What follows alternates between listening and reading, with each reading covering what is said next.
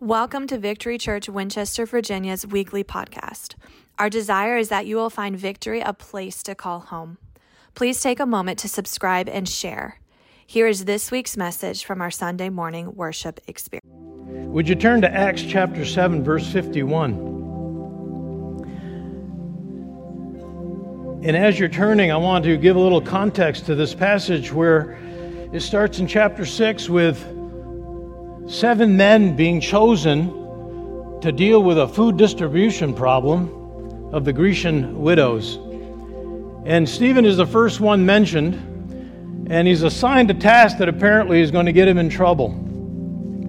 Because uh, opposition arises against miraculous signs and wonders, and undoubtedly his preaching. And false accusers come up, and um, he's asked to show up before the Sanhedrin and uh, reply to these charges. And so he, he starts talking about God's work all the way from Abraham, Isaac, Jacob, the 12 tribes, the Egyptian slave time, and how Moses showed up. And then he says, Moses, your fathers refused to obey him and instead followed the idol Molech. Remember that name. Then he continues David wanted to build a house, but Solomon ended up building it. And then he quotes a couple quotes of how, how in the world can you contain a God who's created it all with a handmade house? And then he continues in chapter 7, verse 51 You stiff necked people with uncircumcised hearts and ears, you are just like your fathers. You always resist the Holy Spirit. Was there ever a prophet your fathers did not persecute? They even killed those who predicted the coming of the righteous one. And now you have betrayed and murdered him. You who have received the law and was put into effect through angels, but have not obeyed it. When they heard this, they were furious and gnashed their teeth at him. But Stephen, full of the Holy Spirit, looked up to heaven and saw the glory of God and Jesus standing at the right hand of God. Look, he said, I see heaven open and the Son of Man standing at the right hand of God. At this, at this, they covered their ears and yelling at the top of their voices. Just picture yourself there. They all rushed at him, dragged him out of the city, and began to stone him. Meanwhile, the witnesses laid their clothes at the feet of a young man named Saul. That's another whole story. And while they were stoning him, Stephen prayed, Lord Jesus, receive my spirit. Then he fell on his knees and cried out, Lord, do not hold this sin against them. When he had said this, he fell asleep.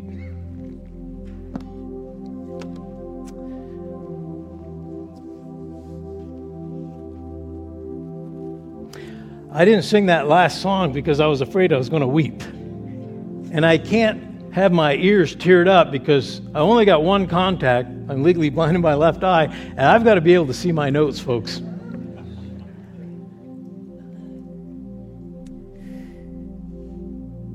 Nineteen ninety nine, Rachel Scott, a believer, was asked this question Do you believe in God? And she said yes. But she answered the question to a perpetrator that had a gun in his hand, and he took her down. That's the last thing she ever spoke on earth. And some of us might wonder if we were put to the test, would we be able to stand up and say, Yes? What an awesome God. There's no God like him. I will not be quiet. He's alive, right? In chapter 5, if we back up two chapters, Peter preaches something very similarly. And he said, Jesus Christ was accredited of God by signs and miracles and wonders.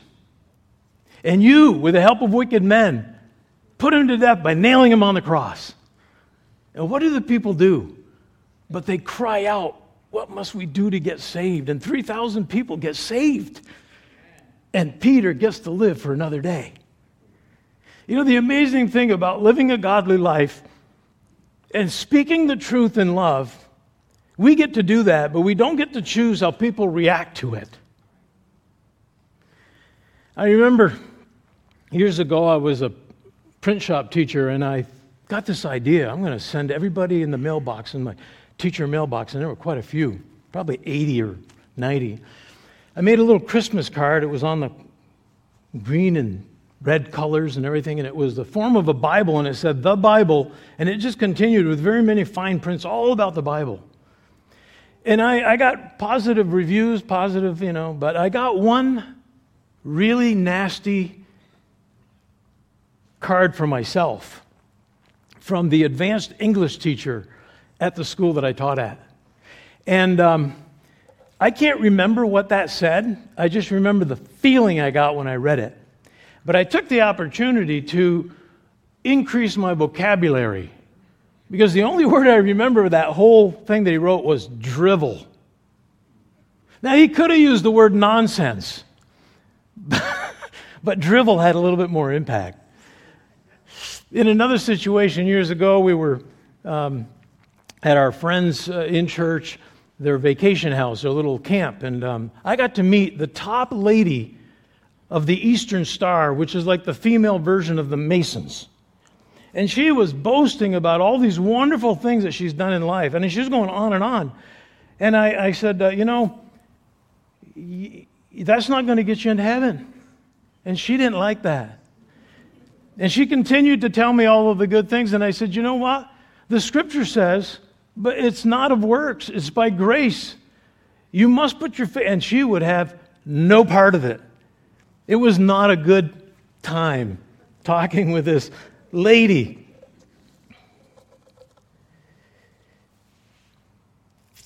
Let's pray. Father, we thank you for your word that is the plain truth.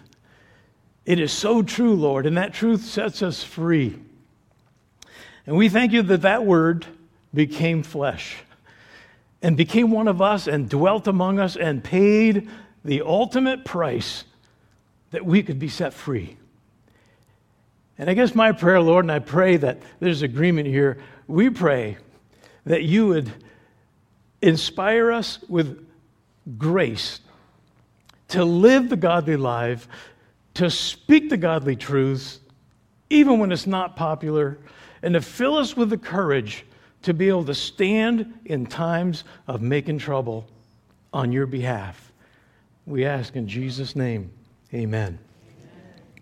All right. Well, we've been talking about being a troublemaker, being a good troublemaker like Jesus, right? Jesus was a troublemaker. You don't really have to do a whole lot to be a troublemaker. Live a godly life, stand for the truth. You know, having done all, stand. And just speak the truth in love, and people will not like it. You'd like to think they didn't like Jesus right? Um, how many of you were born troublemakers? I mean, like, you know, the parent's nightmare. I wanted to see your hands raised. There, there are a few of you. I, there you go. Thank you, thank you, thank you. I see those hands. I mean, I was capable of making trouble, but for the most part, I think I took on to my father's trait. My father was kind of a peacemaker. He wasn't the pacifist, he could discipline and so on and so forth, but he didn't like seeing people in, uh, fighting each other.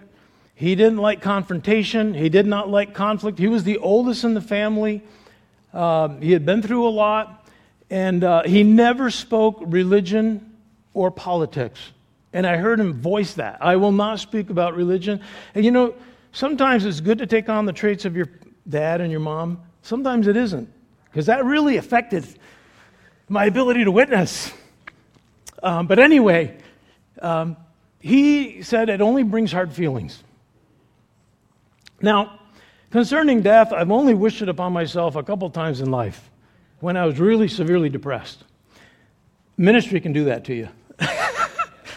uh, but I, I want to tell you this morning, truthfully and honestly, my wife could vouch for me that 99% of 99.9% of the time, I've wanted to live. Right? And I follow that rule that retired New York City cop turned Secret Service agent during the Clinton and Obama administration, turned radio talk show host Dan Bongino, love him or hate him, his first rule is don't get dead. You can get the t shirt. Don't get dead. If you're going to be of any value on the earth, that's a real rule. Now, part of preaching is you need to read the room. And I, I, want, I, I want to assume that the majority of you are like me, that you really are not looking for trouble, you don't want the hassle, and secondly, you don't want to get dead. Can I hear an amen? amen? So the majority of you are in my, uh, my court. I mean, look, deep down, I'm kind of a scaredy cat. And deep down, if you were to admit it, you probably are too, right? Um,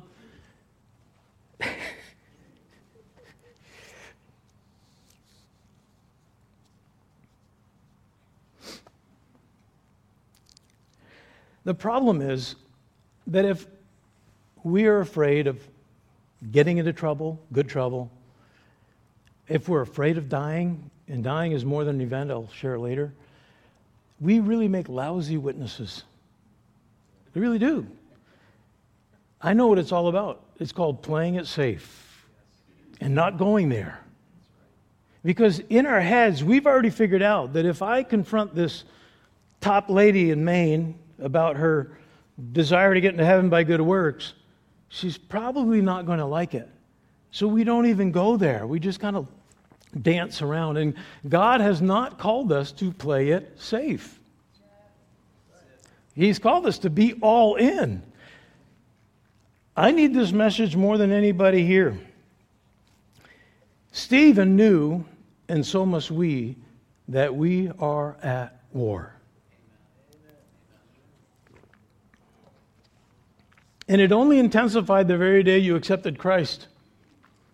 On that day, you got a big target right there on your heart and a big target right there on your head called the mind because he wants to take you down. I know it doesn't feel like we're at war. You're sitting in nice, comfortable seats, and those of you that are online, you're probably in a sofa, and the bombs aren't dropping, and the bullets aren't flying. But I can almost guarantee you somebody within my voice's range is struggling and on the verge of divorce there's a battle going on. At least one of you has probably been uh, diagnosed with a really bad cancer that is unhealable.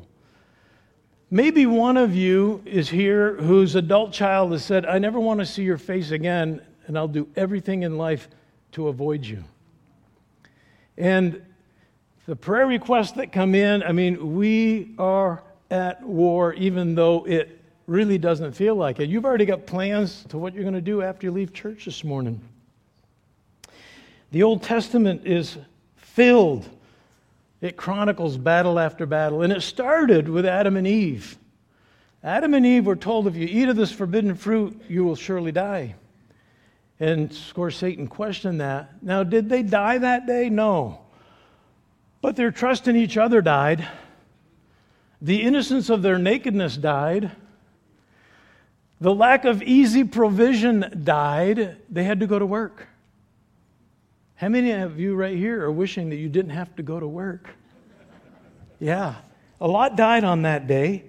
And, um, you know, having kids doesn't solve anything. In fact, uh, Eve knew about childbearing pain. And what happens? But Cain, the older son, kills Abel the younger son in the first worship war. Now, Pastor Lenny will tell you that was not the last worship war that ever took place. and you know, like Isaac, the, the son of promise and of grace, and Ishmael, Hagar's, Hagar's child, the son of works and human effort, they really never got along. And they still aren't getting along. And I can prove that by the Hamas Arabs fighting the Jews. Right? That battle is still going on. And uh, you might think it's a very physical war, but at the heart of it, see, there's always a physical price to pay, but at the heart of it, it is a spiritual war. Hamas is as religious as it gets, and of course, the Jewish people are as well. Pray for the peace of Jerusalem. We are at war. Matthew 10:34 said Jesus said, "Do not suppose that I have come to bring peace on the earth. I did not come to bring peace, but a sword. Son will be against father, daughters are going to be against mothers. The enemies that you will have are within your own household, and they will kill you and think they're doing God's work." Aren't you glad that Jesus is a straight shooter? He doesn't do the bait switch thing. He just tells it like it is, right? Wars involve enemies and battles and strategies and weapons, and the Bible talks all about those things. Our enemies are Satan, demons, principalities, rulers, authorities, strongholds, arguments, pretensions. Our arch enemy is Satan, who's a liar, an accuser, a deceiver, a murderer, an angel of light. He's a roaring lion ready to pounce on you. And Revelation says he's got a lot of fury because he knows his time is short. We are at war. Baal, Molech, and Ashtaroth are alive and well in the USA. Baal was the first god, he was the main false god that the Israelites went to all the time. And so have we as Americans. The God of prosperity, the one that promises fertility, drawing people away from the Lord. You know, the statistics are not good about people leaving church, leaving the faith. There's a big category now called the nones. Not nuns, but the nons. I went to school and taught by nuns. But the nons are people that have no affiliation. They claim no particular allegiance to anyone. That's increasing. Ashtaroth or Ishtar, she was a nasty one. She was a woman of war. She had a lot of masculine traits. She was also the goddess of sexuality. She was able to turn uh, masculinity into feminine traits and do vice versa. She was able to confuse genders. She was able to make a man love a man sexually and a woman love a woman. So that all happened way back there. And guess what? It's alive and well in the USA. And finally, Molech, child sacrificing.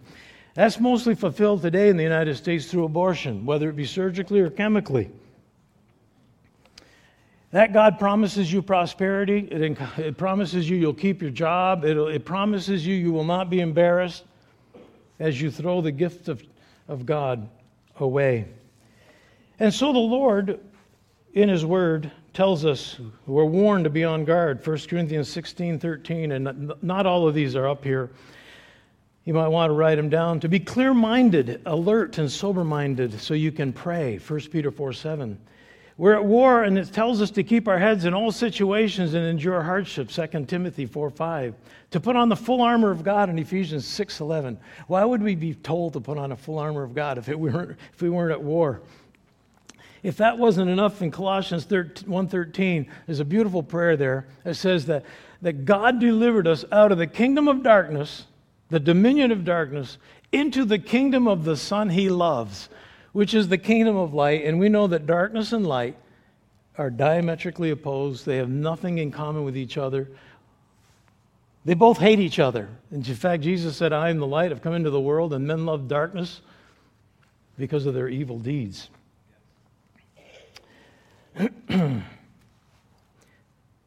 Jesus shoots straight in Matthew chapter 10, verse 16. Jesus warns, I'm sending you out like sheep among wolves. How about putting that up on your refrigerator?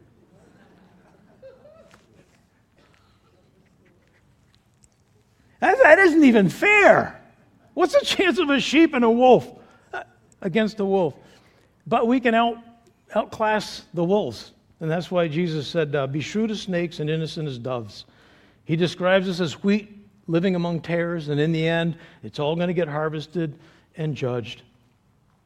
In John 15 20, if that wasn't enough, Jesus said, No servant is greater than his master. If they persecuted me, they'll persecute you. Now, the upside of that is um, if they obey my teaching, they'll obey your teaching. And then he says in Matthew 10 22, all men will hate you because of me. That's another that we don't put on our mirrors or anything. Now, the upside of that is, but he who stands firm to the end will be saved. We are at war, and if I haven't convinced you this morning, I don't know who will. Hallelujah. Now, Stephen also had counted the cost, and so must we. Before embarking on this journey with Jesus, in Luke chapter 14, verse 28 29, he speaks of calculating the building of a tower. Yeah. The, the uh, olive branch team calculated the cost of building that building back there before they started it. Because it said it looked really foolish if you started building a tower and you couldn't finish it. Has anybody known anybody that started building their house? They got that foundation in there, and then they put the deck, all the floor joists and the decking, and then they, they, they invested in a heavily uh, blue colored tarp and covered that, and they lived inside the basement for years until they had enough money to go up, right? He also talked about a battle. If you've got 10,000 men, you come against somebody with 20,000 men, you better know you can take them down. And if not, you better work on a peace treaty. Um, and then, if that's not enough, at the end, he says, In the same way, any of you who does not give up everything he has cannot be my disciple. Aren't you glad Jesus is a straight shooter? I call those the three P's. You can find them in the parables. He's telling you you have to give up the people that you love. The three P's the people that you love, the plans that you have, and the possessions that you cherish. They've all got to go. Jesus would ask me to give that. Yeah, he may. And you need to be ready. Otherwise, you're not worthy. You're like the plowman that turns back. Now, I want to reiterate salvation is an absolutely wonderful, totally free, you can't pay for it, gift of God, paid for in full through Jesus Christ who shed the precious blood on the cross for us. Good news. Once you receive Him, the Bible is pretty clear that it will cost you your life and everything in your life. Now, some of you are saying, wait a minute, wait, wait, wait, no, no, no, I wasn't told, I wasn't forewarned, that wasn't fair. Well, maybe the one that shared the gospel with you didn't share everything. But maybe that was to your advantage because now that you've come to know Jesus, are you telling me you want to deny him? Because Jesus said, Whoever denies me before men, I'm going to deny before my Father in heaven. And anyone who disowns me, right? Um,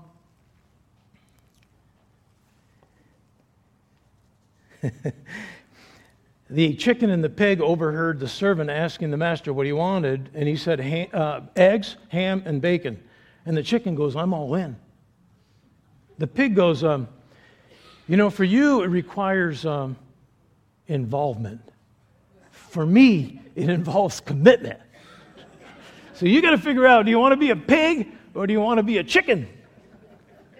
Now, I am five houses down from the Methodist Church downtown, I mean, uh, on, on Van Fossen.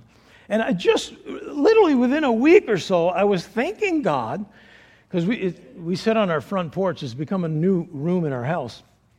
I was thanking the Lord for being within the sounds of the church bells. I, it, this computerized bell system belts out old hymns and stuff, and I'm like, oh, Lord, thank you. And then uh, Jeff there, Smiley Jeff, blonde, I don't know, I can't remember his last name, he gives me a devotion.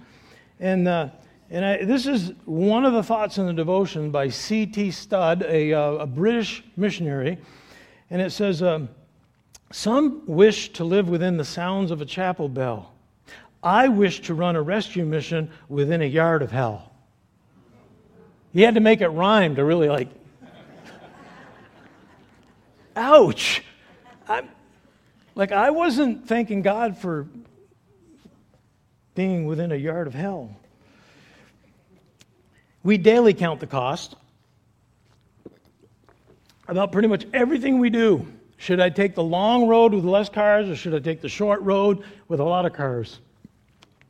Should I, should I eat the apple fritter for all the calories and the weight gain, right? How many Kiwanis pancakes and Gore sausages can I stuff in my esophagus? Yeah, that one's current, right? Should I trade in the jalopy that looks so hideous, but that's paid for, for a brand new vehicle that when I drive it off the lot, it's going to lose 20% of its value, and I'll be making payments for the next five years of my life? We are constantly evaluating and counting the cost, but how many of us actually cost analyze, cost analyze the cost of following Jesus? Matthew 10:37 Jesus said anyone who loves father or mother more than me is not worthy of me.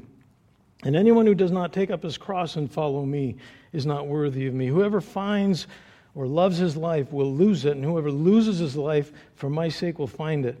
Missionary George Eliot put it this way, and this is also interesting. I had to look it up. And then that same devotion repeated it like three days later to me.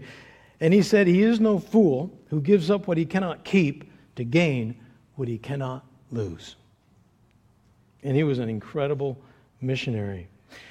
Pastors have an uncanny way of trying to get as many people in church listening to themselves, right?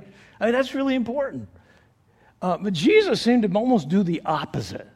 Like, remember on one occasion, he said, Unless you drink my blood and eat my flesh, you will have no part of me. There's no life in you. And it says through the scriptures, many, not just regular, many disciples left him at that time.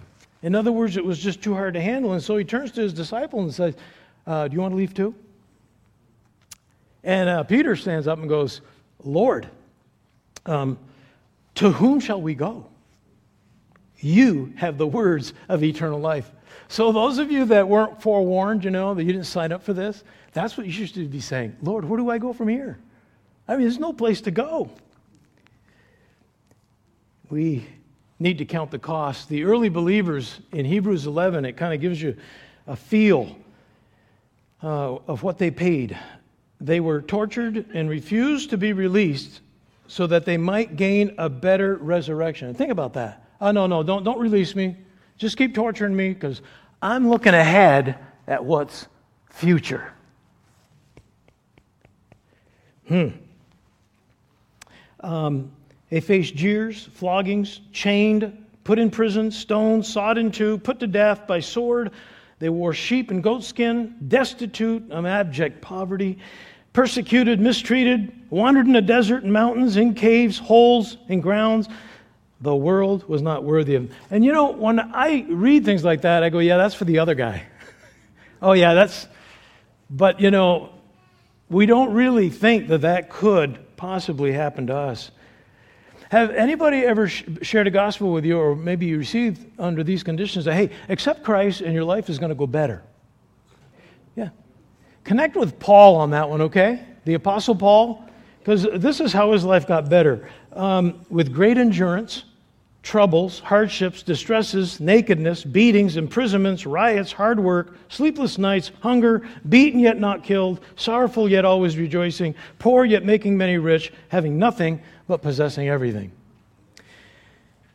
For the sake of time, I'm going to skip how it is believed that the 12 apostles died, right? And everybody said, Amen. Amen. Yeah. Hey, Alan, how am I doing?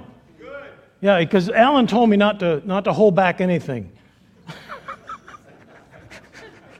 I will tell you that the half brother of Jesus, James, was thrown off of a 100 foot cliff and survived. But he still wouldn't deny Christ, so they beat him to death with a club. We are at war and we need to count the costs. Now, there's nowheres as I read this text do I sense any fear in Stephen. In his delivery, in what he speaks, or how he acts. And, um, you know, we have to ask ourselves what's the worst thing that could happen? And I think for most, well, a lot of people, it could be I, I could die.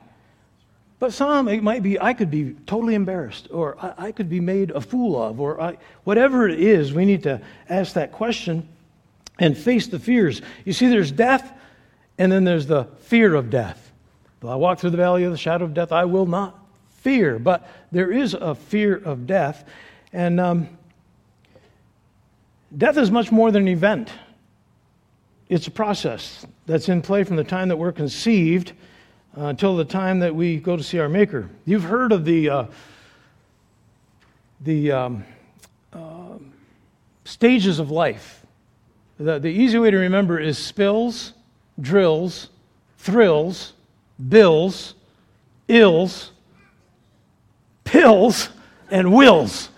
Aren't you glad you came to church this morning? I mean, that's really.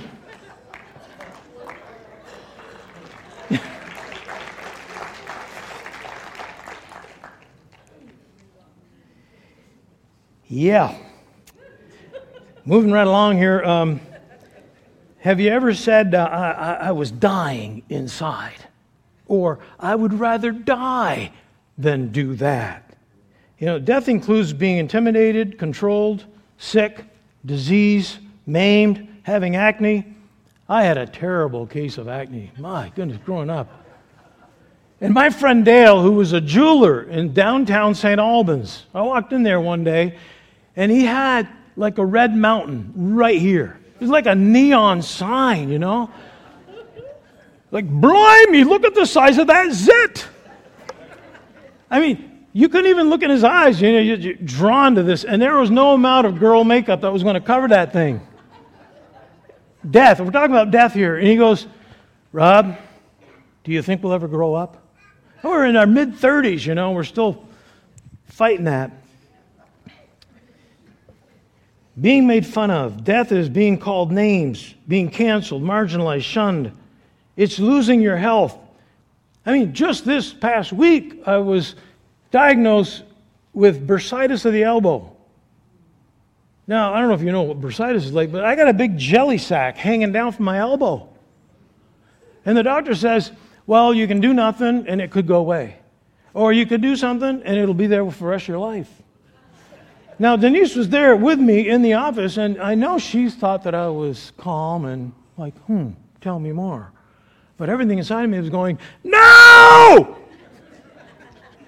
I mean, this might look good on Popeye the Sailor, it doesn't look good on me. Death is um, losing your ability. I used to be able to. It's losing a financial investment. It's losing your hair. It's turning gray. Like, I had no problems when my hair started turning gray. I'm like, I wish it didn't happen, but, you know, I'm not coloring it. But when gray hair started appearing right up here, oh, no, no, no, that can't be. And now there's like a tuft of white hair right here. I mean, and what is it about guys my age? The hair here is growing faster than the hair on my head. I'm just so thankful it's not coming out of my ears yet. So is my wife. We're almost done here. You know, ladies, I'll tell you one word wrinkles. Wrinkles. That's the death of you. Multi billion dollar industry trying to keep those bad puppies away. Whoa. And once you get them, then you multi billion dollar industry hiding it. You're just trying to escape what is inevitable. I could go on, but I'm going to stop here. The bigger problem is the fear of death. That if I share my faith, I'm afraid that somebody's going to get in my face, call me names, intimidate me, make fun of me, speak ill of me, muddy my wonderful reputation, make my life miserable, physically harm me, could even kill me. Revelations 12:11 speaking of the revelation saints it says they overcame him firstly by the blood of the lamb secondly by the word of their testimony. And you know why? Because it says they did not love their lives so much as to shrink from death. And it sounds very much like somebody else that I've come to know Jesus who said in Philippians 2 8 he became obedient to the point of death, even death on the cross. My last point, and it's the shortest point. You've been so good this morning. Stephen abided in Christ. And I can tell you why I know that.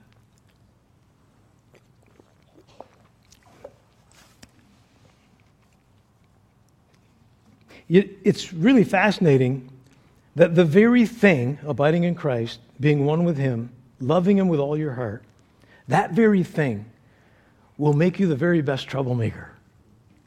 Isn't it fascinating? I mean, look at Jesus, right? Like his father. And he was a good troublemaker. That very thing is the very thing that will carry you through the trouble that he decides you to go through. It's kind of like a double whammy. It's like, wait a minute here. This very thing that I'm pursuing you, God, is the very thing that will hold me in the middle of the trials and tribulations that come my way. Stephen, it is he's described, but I wish they'd describe me like this. Chapter 6, verse 3, full of the Holy Spirit and wisdom. When the disciples were asked, choose these men, it was pretty self evident who they were going to choose. It was reality in front of their eyes. These men had been tested. In verse 5, it says, full of faith in the Holy Spirit. Verse 8, full of God's grace and power. Verse 10, accusers could not stand up against Stephen's wisdom or the spirit by whom he spoke. Verse 15 says, his face was like that of an angel. Chapter 7, verse 55, full of the Holy Spirit. And finally, verse 60, it says, He says, Lord, do not hold this sin against them. As the skull was being crushed, as his body was being pummeled, he says, Lord. Now, how can you do that? By abiding, by loving Jesus more than anybody else. I'm not there. But that's what he's called us to do. Stephen had fallen in love with the Lord, and he stayed in love with him. John 15, I am the vine, and you are the branches. If a man remains in me and I in him, he will bear much fruit. Apart from me, you can do nothing. We're a bunch of big nothing burgers without Jesus. We are. Even Jesus said, I can't do anything on my own. If Jesus said it, who are we to think? Remember, I'm the one that doesn't want confrontation. I don't want conflict. I don't want trouble. But Jesus can call me to that very place and bring me through. As we end, Jude 120 puts it this way, but you dear friends, build yourselves up in the most holy faith and pray in the Holy Spirit. I believe it's called praying in tongues. Pray with words, pray in tongues, pray it all, man. Build yourself up in the most holy faith. And then he says, keep yourselves in God's love as you wait for his coming. Perfect love drives out fear. The last scripture I'll share with you this morning is Ephesians 5:18. I won't even share it with you. I'll just tell you it talks about being filled or continually filled with the Holy Spirit.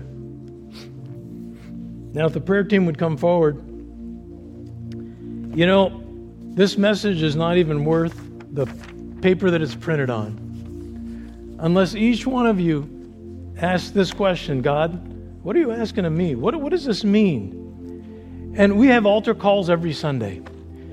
You don't have to come to the altar, but you need to respond. You, need to have a conversation with the Lord this morning. In some way, whatever the Holy Spirit is speaking to you individually, like did this just go over your head or you, you need to ask him, okay, Lord, now, now what? Right? And in some way, respond. Now, for those of you that aren't believers, I've, i think I've told you the way it's supposed to be, right? I've shot straight with you. Salvation is free, absolutely, because Jesus paid for you. But it'll cost you everything. I remember when I made my decision, I thought twice about it. Because I was concerned my parents might disown me. I believe, you know, I was part of the right religion. And as it was, my two best friends, Jacques and Adrian, basically forsook me. Long childhood friends. I gave my life to Christ, lost them. Adrian and Jacques, if you're listening today, accept Christ. Come on board, right? Simply admit that you're a sinner. Secondly, confess that He is Lord, right? Thirdly, believe, right? Believe and confess. Confess it with your mouth. You can do it personally, but please tell somebody either up here or your friend that brought you to church. Enter into eternal life and dare to believe that He will carry you through being the best troublemaker for Him. He is able. The rest of you, if you need more courage, if you struggle with that fear, whatever it is, there's opportunity this morning. Please come. Please come.